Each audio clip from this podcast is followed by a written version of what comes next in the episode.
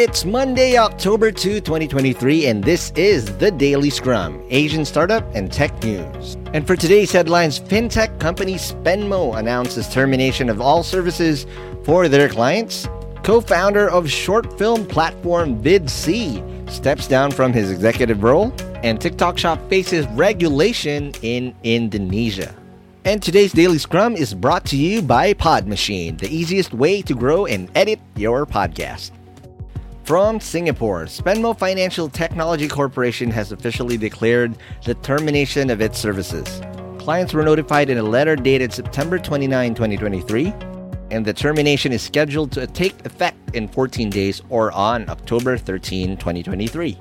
Clients are granted the same fourteen-day period to make use of any remaining funds in their accounts via the cash reimbursements or bills payment feature, or they may opt to request a refund. For any questions or concerns, clients may reach out to the company's customer success lead, John Lester Aguirre. Spenmo expressed its gratitude to its valued clients for their patronage and trust over the years. And before the termination of its services, Spenmo has recently downsized its employees in a bid to make the firm more profitable. Stay tuned for updates. This is a developing story. And still in Singapore, Derek Tan, co-founder of prominent short film platform Viddsee, has decided to step down from the role of Chief Business Development Officer. No information yet if he will be replaced, but Tan will transition to a non-executive director role on the board. Tan founded Viddsee in January twenty thirteen together with Chief Executive Officer Ho Jia Jiang. Viddsee does not charge its users a subscription fee.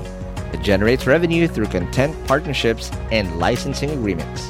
In Indonesia, the Indonesian government prohibited social commerce players such as TikTok Shop from making direct transactions on social media platforms.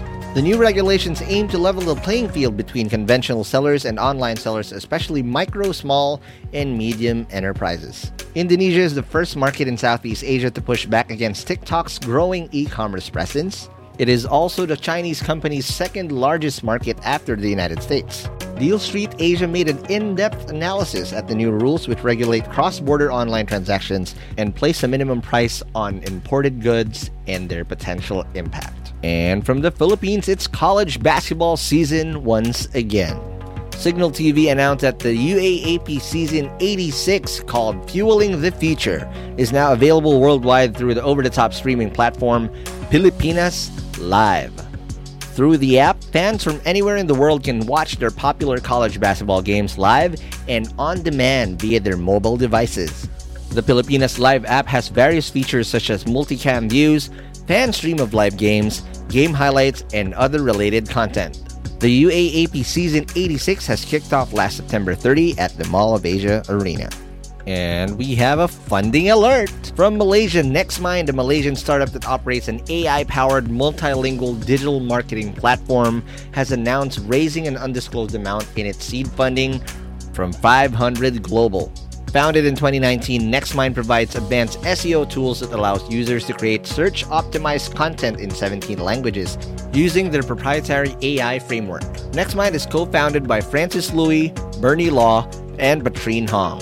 With this funding, NexMind also launched Text to Social, which allows users to generate social media posts across multiple channels with just one click. And that's it for today for the Daily Scrum. But before I let you go, follow us on whatever podcast app you're listening to, whether it's Spotify, Apple Podcasts, or any type of podcast app.